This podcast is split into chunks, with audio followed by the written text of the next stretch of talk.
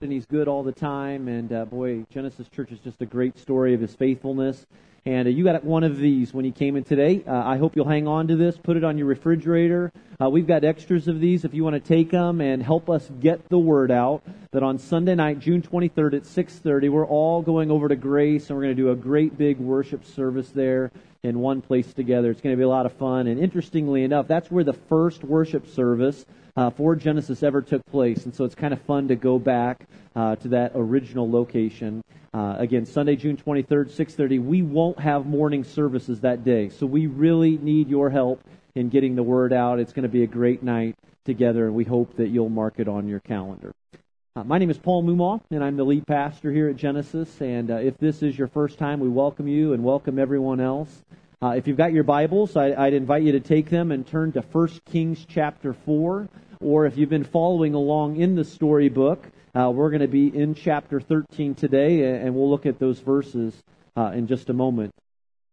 You know, thankfully, uh, it doesn't happen often, uh, but every once in a while, occasionally, there's a breaking news story that comes across on Twitter, on the internet, or maybe across the news screen or something telling us about an accident.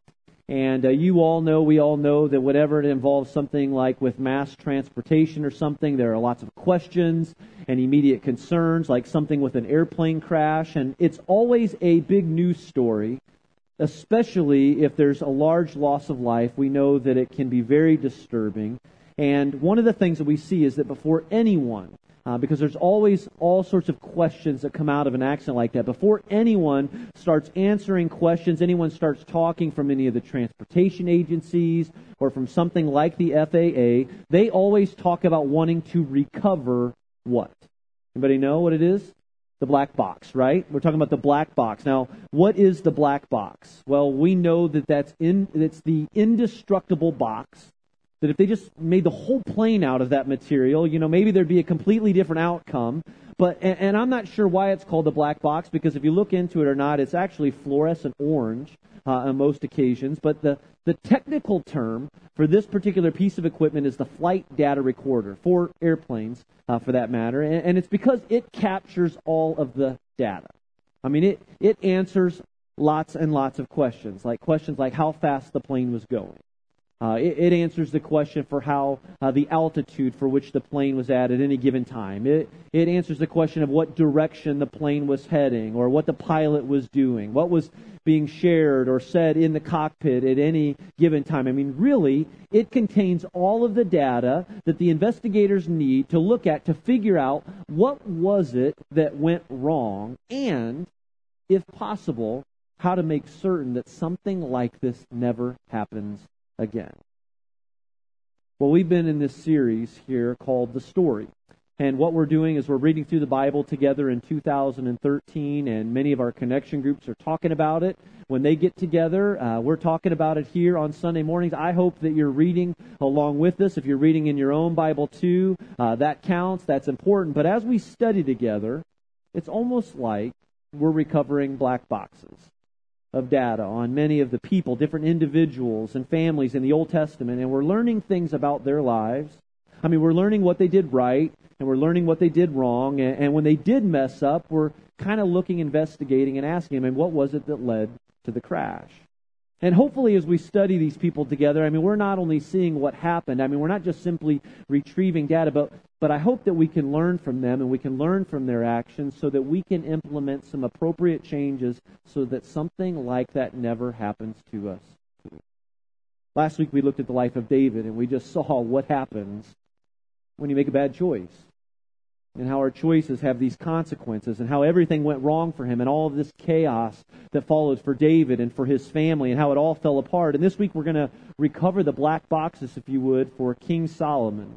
Now, King Solomon is David's son, uh, the next king of Israel, and Solomon was a lot of things. I mean, he had so much going for him. I mean, so much potential. But there was one thing. There was one thing that really kept him, prevented him from reaching his potential. And what we're going to see and what we're going to discover today, and maybe what you've learned for yourself even as you've read through his story, is that in despite that despite all of this potential and all of these things that he had going for him, despite all of his blessings, Solomon's life didn't go as planned And so we want to just kind of open up the black box and see if we can learn why and what we can do to make sure that something like that doesn't happen to us too. So 1 Kings chapter 4 or chapter 13 in the story and as we go along, let's just do this. Let's make a list. It's in your notes. Let's just make a list of some of the things that we know about Solomon. And it's in your notes. The first thing is this. We know that Solomon was wise. And chances are you might have even known that. That might have been your first response. We know this man had the gift of wisdom. And who gave him this gift of wisdom? Well, 1 Kings 4, uh, right in verse 29, it starts off like this God gave Solomon wisdom. It came from God. And it says, in very great insight, a breadth of understanding, as measureless as the sand on the seashore. Now, Solomon's wisdom was greater than the wisdom of all of the people of the East and greater than all of the wisdom of Egypt. He was wiser than anyone else. The story goes like this. I mean, one day God simply said to Solomon, one gift, one wish. What is it that you want? Anything at all. I mean, what would you ask for? Like if you were given an opportunity like that, I mean, how many of you would ask for the winning numbers for that jackpot last night, that big Powerball, right? All right, a few people that are honest, that are willing to raise their hand. I mean, maybe maybe some of you would ask for a certain athletic ability. Maybe you'd ask for a, a particular house. Maybe you'd ask for health, for some healing in your life. Uh, maybe you'd ask for a marriage that you don't have. Maybe if you don't have kids, maybe you'd ask for a child. Solomon asked the Lord for the gift of wisdom wisdom to lead God's nation well, and God was pleased. He was pleased that Solomon didn't ask for more wealth. He didn't ask for more power. He asked for wisdom. And Solomon became so wise that leaders and people from all around the world would travel to Israel just to meet him, just to learn from him. People like the Queen of Sheba, which some scholars believe she came from as far away as Ethiopia, because when she heard about Solomon's fame, she had all of these questions. The Bible says these tough questions that she wanted to take to him to see if he could answer. And it says this in 1 Kings 10:3 it said Solomon answered all of her questions. Nothing was too hard for him to explain to her. Guys, can I talk to you for just a moment? What would it be like to have such a gift? That your, your wife could ask you a question and that you would have this wisdom to answer that question in such a way that she was completely satisfied with your answer. That kind of gift only comes from heaven, right? I mean, you realize that. I mean, that's what Solomon had. That's what he had going for him. We know that he was wise. Secondly, we know that he was a writer, too. I mean, he had all of this wisdom, and thankfully for you and me, he wrote things down. I mean, he wrote down these warnings. He wrote down these instructions. I mean, we need that kind of help. We need that kind of instruction for everyday life. It doesn't have to be as complicated as you think either. You know, sometimes what we're looking for, well, it's just not that profound. I mean, it's in the simple stuff. I mean, we all need this instruction with how to use something like this, right? There's a tag on one of these. You know, if you read the tag on your hair dryer, there's a chance that it says "Do not use while sleeping." It's right on there. I trust me. I mean, it says that on there. Hey, if you're blow drying your hair while you're in bed, like you Take the personal day, all right? Call in sick. You probably need a little break or something. Uh, if you read the tag on your iron, uh, it'll say something like, do not iron clothes while they're on your body. Yeah, no good can come from that, all right? And it doesn't matter if you got a wrinkle at that point. You got a permanent wrinkle? Uh, or uh, how about on the Christmas lights? There's a tag on the Christmas lights that says for indoor or outdoor use only think that pretty much covers it, you know, unless you're looking for your underwater Christmas lights, you're going to have to go somewhere else. Well, maybe those aren't the kinds of instructions that Solomon gave us. He gave us real wisdom. And a lot of his wisdom, a lot of his words for us are recorded in this story, but even more in your Bible. Solomon's credited for writing 1,005 songs. Uh, he's credited for 3,000 proverbs. Proverbs like this one in Proverbs 3, 5, and 6. It says, Trust in the Lord with all your heart and lean not on your own understanding in all your ways, not most of your ways. He says, In all your ways, acknowledge him, and he will make your paths straight. He was talking about generosity and you know, in, in, Proverbs 3, 9, and 10, he says, Honor the Lord with your wealth. Hey, here's how you should live. Honor the Lord first with your wealth, with the first fruits of all your crops. Then your barns will be filled to overflowing, and your vats will brim over with new wine. And speaking about character, his wisdom on character and integrity in Proverbs 20:19, he just says, "A gossip betrays confidence, so avoid anyone who talks too much." I mean, Proverbs is packed full with all of this wisdom, and we should read it and learn from it and gain from it. In fact, you know, as we we're going to take a break from the story. We we've been in this for uh, 13 weeks now, and we're going to take a five week break uh, starting next week. And you can do a couple of things with that time. Maybe you got started into reading through your Bible with us and you kind of fell off a little bit. That happens. Hey, use this time and get caught back up. Or uh, maybe you got all the way through and you've loved it and you've gained from it. Uh, you can do it again. You know, use the next five weeks and to read through everything we've gone through again. Or if you want something different, uh, take the book of Proverbs. You know, what if over the next five weeks you said, you know, here's what I'm going to do. Just read one chapter a day and just read the book of Proverbs and gain from it and learn from it. I mean, it's why it's there. I mean, it's why he left these words for us so that we could be changed and we could be different. He was wise. He was a writer. He was rich. He was filthy rich. You know, according to the Bible, Solomon accumulated more than 25 tons of gold in his lifetime. Uh, 1 Kings tw- uh, 10:23 says that he was richer than any ruler, any king or queen on the earth. And in about 960 BC, which is almost 500 years after the construction of the tabernacle, uh, 480 years after the exodus of the Israelites from Egypt, Solomon started, initiated this construction project to build a temple. And what he did was he hired 180,000 workers. Uh, they were hired to come and to construct, to build this temple for the Lord. And the work took seven years. Seven years. I mean, they had no equipment like we have, no tools like we have. And so 180,000 workers, seven years to build this elaborate temple. And not only did he use his resources to construct this temple for God, but he built a palace for himself too. And interesting enough, I, I just think while it took seven years to build and construct the temple, do you know it took 13 years for the workers to construct his massive palace?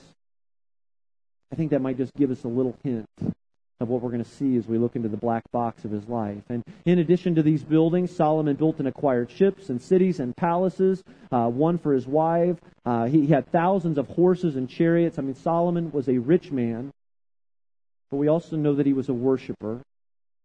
I really do think he had the right intent. I mean, we know he built the temple. God gave him this responsibility over his father David, and he built this temple to bring glory to God. He built this temple so that God's presence could have a place to dwell. And when you read 1 Kings 8 and you read Solomon's prayer of dedication for the temple, you can see that he had a heart and he had a desire to do what was right. I mean, he intended to lift up and to exalt and glorify God, but unfortunately, unfortunately for Solomon, one of the things that he is really known for is that Solomon was a ladies' man. I mean, you just say it like that. I mean, he, he loved the ladies. And are you ready for this?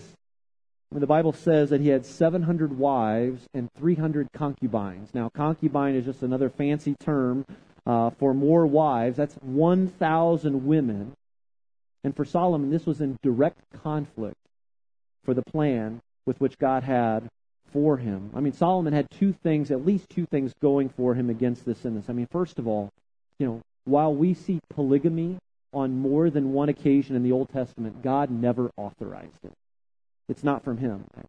I mean, it may have been culturally accepted at the time, but it was never accepted or authorized by God. In fact, in every situation and circumstance, you know, that havoc followed the, the, this, this act of polygamy. I mean, God's plan for marriage, going all the way back to the beginning in the book of Genesis, has always been one man and one woman. He said the two will become one. But secondly, not only did Solomon take many wives, but he took wives from foreign countries. Uh, 1 Kings 11, verse 1, it says, King Solomon, however, loved many foreign women besides Pharaoh's daughter, Moabites, Ammonites, Edomites, Sidonians, and Hittites. They were from nations which the Lord had told the Israelites, You must not intermarry with them, because they will surely turn your hearts after their gods. But nevertheless, Solomon held fast to them in love. Now, why do you think he did something like this? I mean, here's the wisest man with all of this power and all of these resources and all of this influence. I mean, why would one man so blessed by God go against, well, God's very own plan for his life? I mean, it really is the tragic part of the lower story for Solomon, and it's this that he was just unhappy. I mean, this guy was dissatisfied. Something was missing. I mean, the king who had it all, had all of the wisdom, all of the money, all of the abilities, all of the women, he wasn't satisfied. I mean, you could say that his life was unfulfilling. I mean, it lacked purpose. And, and while we read all of this and we learn all of this from uh, about Solomon's life in First Kings, and you can read about it in history books, we can read more about him from him in another book in the Bible. It's called the book of Ecclesiastes. And it's in the middle of your Bible, in the middle of the Old Testament. And you could say that while First Kings is a biography of Solomon's life, Ecclesiastes is really kind of like his diary. And it's just where Solomon opens up at the very end. As an older man, as he opens up about his life and everything that he sought to accomplish, it's almost like his black box where he just comes right out and says, Hey, here's the story of my life here's what I did and what I thought and everything that I learned. And so read it and learn from me and don't make the same poor decisions that I made. And I want to give you just a little glimpse of that. Uh, it's in Ecclesiastes chapter 2. Uh, if you want to go there in your own Bible, and we'll have the words on the screen too. But I, I want to just show you some of the things that he wrote down that have been preserved for us in God's Word in Ecclesiastes chapter 2, starting in verse 1. As an older man, looking back and everything that he has to say about everything that he pursued along the way. Ecclesiastes 2, starting in verse 1, it says, I said to myself, Come now, I will test you with pleasure to find out what is good. But that also proved to be meaningless. Laughter, I said, is madness. And what does pleasure accomplish? I tried cheering myself with wine and embracing folly, my mind still guiding me with wisdom. I wanted to see what was good for people to do under the heavens during the days of their lives. I undertook great projects. I built houses for myself and planted vineyards. I made gardens and parks and planted all kinds of fruit trees in them. I made reservoirs to water groves of flourishing trees. I bought male and female slaves and had other slaves who were born in my house. I also owned more herds and flocks than anyone in Jerusalem before me. I amassed silver and gold for myself, and the treasure of kings and provinces. I acquired male and female singers, and a harem as well, the delights of a man's heart. I became greater by far than anyone in Jerusalem before me. In all this, my wisdom stayed with me I denied myself nothing my eyes desired. I refused my heart no pleasure. My heart took delight in all my labor, and this was the reward for all my toil. So he says, Hey, I did all of these things, and here's what I get out of it in the very end. Verse 11. Yet when I surveyed all that my hands had done and what I had toiled to achieve, everything was meaningless. A chasing after the wind, he called it. Nothing was gained under the sun. So Solomon said, Hey, I tried laughter. I tried entertainment. I tried drinking and partying. I tried important projects and houses and hobbies and different jobs. I had servants that waited on me hands and feet. I had maids and butlers and masseurs and personal shoppers. And do you know what? Here's what I take away from it in the very end useless, meaningless, couldn't deliver in what I hoped it would. But again, Solomon is best known in his pursuit of happiness with all of these women 700 wives and 300 concubines. Let me ask you this. Do you think that each time he got married, he thought to himself, maybe this is the one? Like maybe this marriage will finally do it for me. I mean, maybe this time I'll be happy. Maybe this time we'll have a family and it'll satisfy me. But over and over again, as Solomon reflects on his life, I mean, this man with unlimited money, unlimited power and potential, unlimited wisdom, and unlimited women, he just says, meaningless. I mean, it's like chasing the wind. I think every single one of us has something in common with Solomon. I think that Americans so can relate to this guy right here. I mean, because if you talk to the average man or a woman today and you just ask them about the meaning of life, I mean, there's a really good chance that they're going to say something like, oh, yeah, the meaning of life is my happiness. It's the pursuit of happiness. Life is all about happiness. It, it, it, the purpose of life is me happy. And so that means do whatever you got to do. Try whatever you need to try. I mean, do what feels good. As long as nobody gets hurt along the way, it's all good. And even if they don't say it, or even if we won't say it, we all think it. We all try these things. Or at least we act like it. I mean, we just, we just think that a bigger house or another piece of property or a nicer car that it'll make me happy. We think that if I have a sexier body or a better tan or nicer clothes, a different wardrobe, well then I'll finally be happy or a different wife's going to make me happy or a different husband's going to make me happy. I mean, whatever it is, we're all about looking for personal pleasure and happiness in all of these things and all sorts of different people. And that's what Solomon did.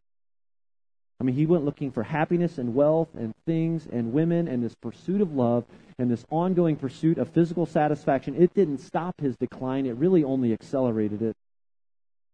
1 Kings 11, verse 3, it's recorded for us. It says, He had 700 wives of royal birth and 300 concubines, and his wives led him astray. Well, why would he be surprised? I mean, doesn't God have our best in mind? If God says don't go there, he means it.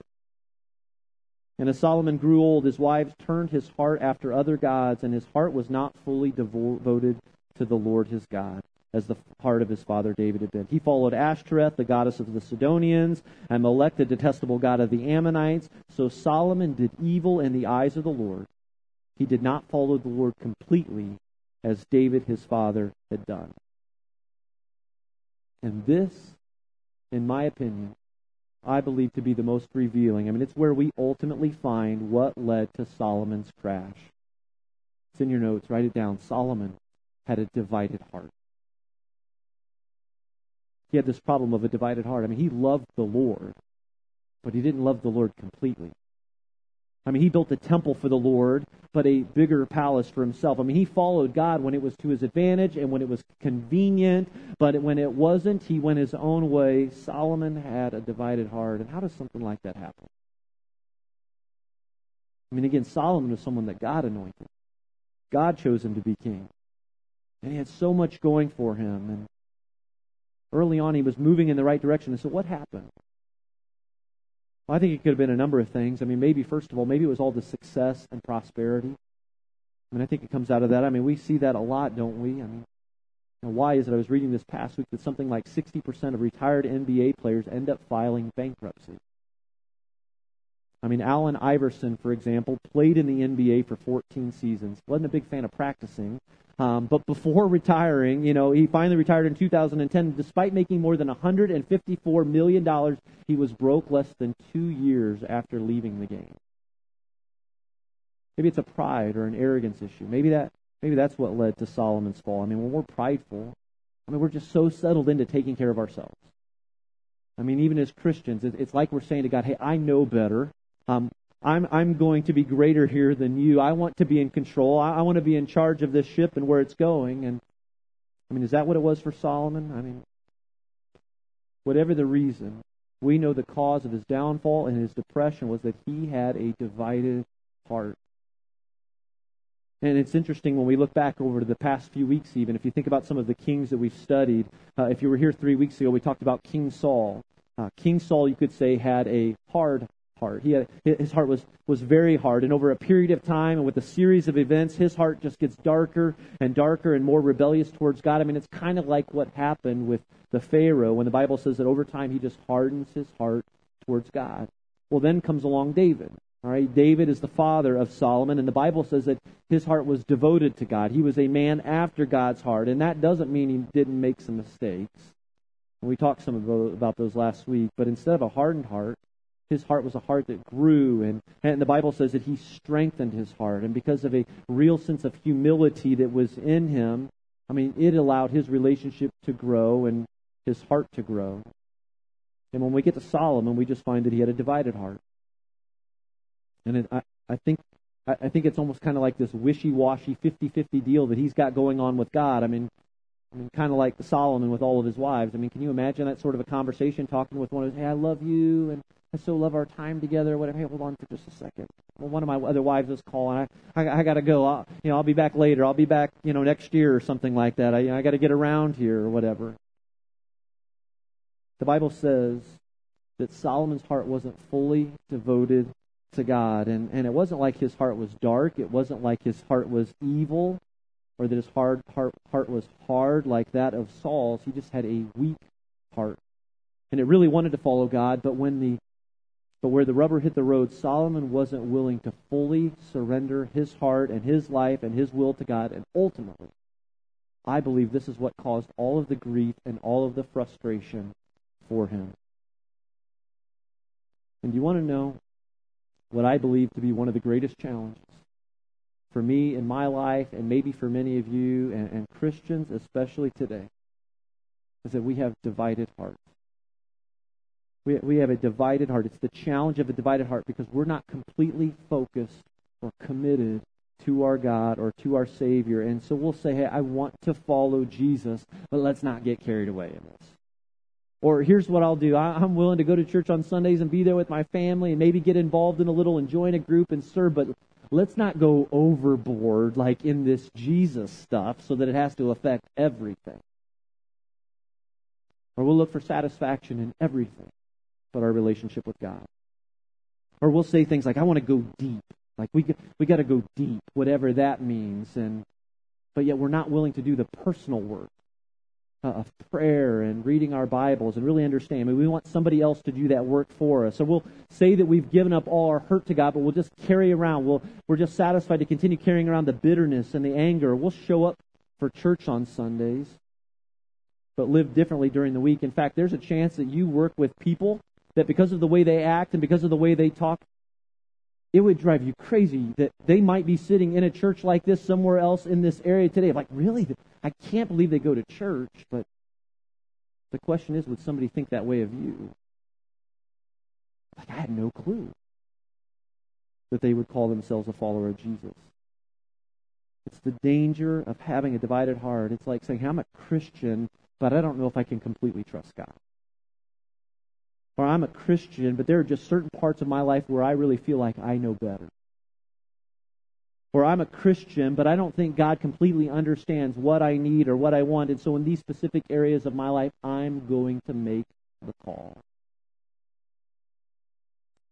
I think the divided heart is a problem and a challenge for every single one of us, much like it was for Solomon too. And it's just interesting that at the very end of his diary in Ecclesiastes, Solomon kind of concludes with this great big lesson for us. And here's what Solomon says Solomon just basically says, Hey, you've heard the whole story. I've come clean. I've told you about the ups and downs, the mistakes, and all of the things that I pursued along the way this pursuit of happiness, in money and women and stuff, and in vacations. I'll tell you what, it was all meaningless. It was all useless. And if I could only live my life over again, I would take that in a second.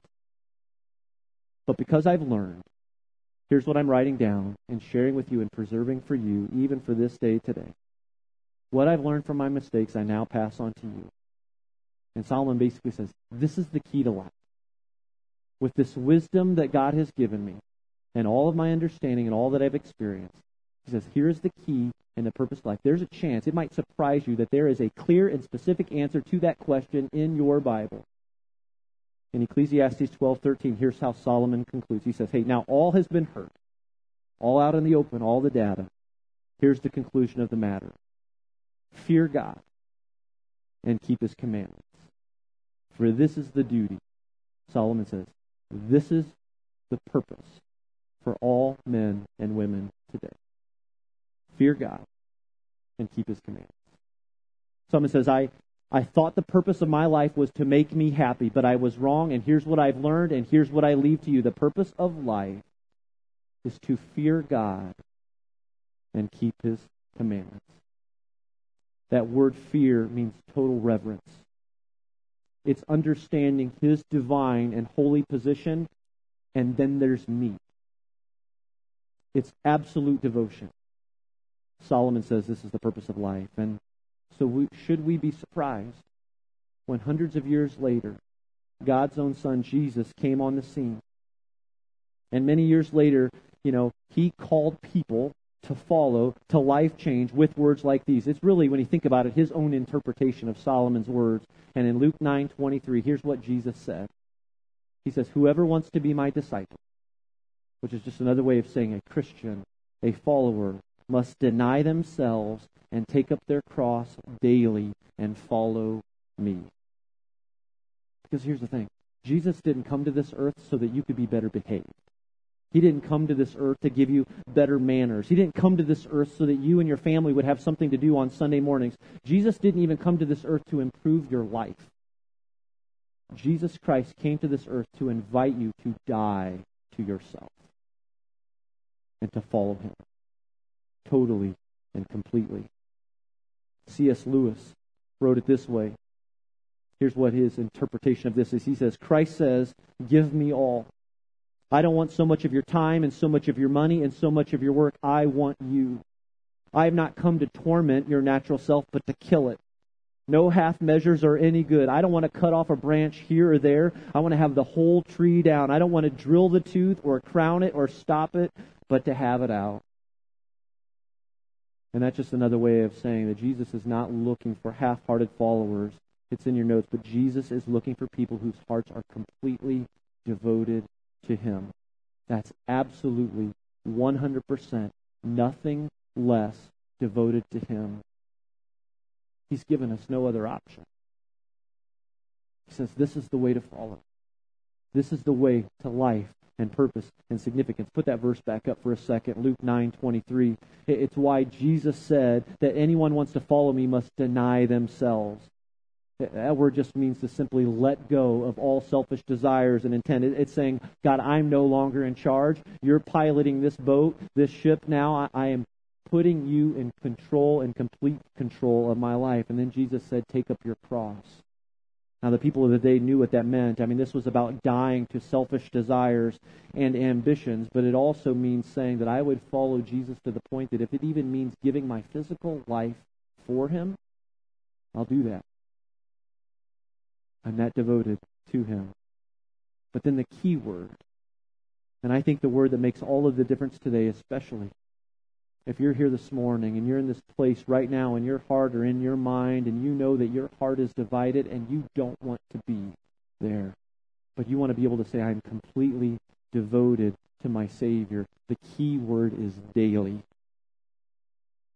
it, it is a daily decision to follow Jesus. It's a personal choice that we make each day to pray and to say, Lord Jesus, my heart is completely and absolutely devoted to you. There is no other option. And so, no matter what you call me to, or no matter what you ask me to do today, I belong to you. I am completely devoted to you. And then in verse 24, Jesus says, Hey, by the way, those who try on their own to save their life will learn what Solomon learned. They'll lose it. But whoever loses their life for me will find it. And according to Jesus and Solomon too, that's the only life worth living. That's the only invitation, the only option that he's left us to live a life where my heart is completely and absolutely devoted to him in all things, every day, in all that I do. And so let me ask you this Is your heart completely devoted to God today? In everything. Your will and your desires and your dreams and your ambitions, your relationships. Can you say that my heart is completely devoted to God? Do you want to say, hey, I'm not there and I know that I mess up and I know that I've made mistakes along the way, but yes, my heart's desire is to be completely devoted to Jesus today. Is that a prayer that you would want to pray today? Is that a commitment that you want to make? David wrote it this way in Psalm 86:11. He writes, "Teach me your way, Lord, that I may rely on your faithfulness. Give me an undivided heart that I may fear your name." David prays for it. He asks for it. I'm guessing it is a daily decision, a daily prayer that he had to pray. And is it a prayer, a daily decision that you would be willing to make too to pray, God, give me an undivided heart. You know, maybe your next step towards an undivided heart is baptism. I mean, as you heard just a moment ago, on June 23rd, we're going to have a great service of celebration and, and baptism. It is an opportunity for you to stand, stand in front of your friends and your family and your church and, and make this public statement where you say, Today I am choosing to follow Jesus with my whole heart, all of my life. And baptism is a public statement of an inner decision that you've made to trust Jesus with your life, to say, hey, it all belongs to you. There's no better way to show it. If you've never done anything like that before, uh, you can sign up on our website. You can talk to any of us here on the team. Uh, we'd be happy to give you the information about taking those next steps. Let's pray.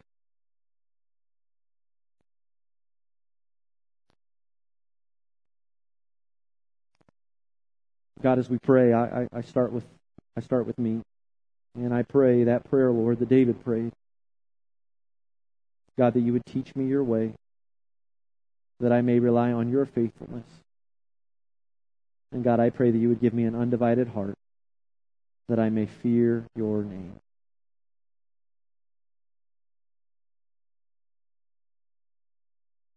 As we pray, let me just ask you is that a prayer that you would be willing to pray today and mean it and respond to it? To just pray, Lord, give me an undivided heart that I may fear your name.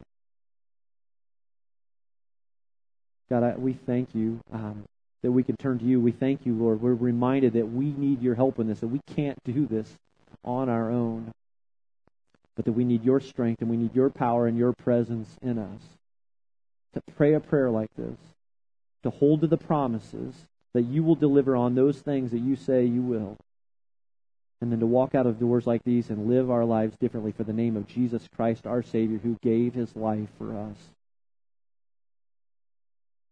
Well, he invites you today. And I'll tell you, his grace is good and his love is good because he knew that I would mess up. He knows that, that you and I, we are weak on our own, that we can't do it ourselves, and that we've said one thing and done another. That we've had this intent along the way and that we stumble over and over again. His love is good. His strength is good. And maybe as a way of responding today, you just pray, Lord, I need you. You just pray that today, Lord God, I need you because I can't do this myself. But give me an undivided heart today. That I would be completely and fully and absolutely devoted to you. That's his desire. That's what he wants for us. Will you respond to him in that way today? And I want to pray for those of you that are here today and maybe maybe you don't know Jesus Christ as your Lord and Savior.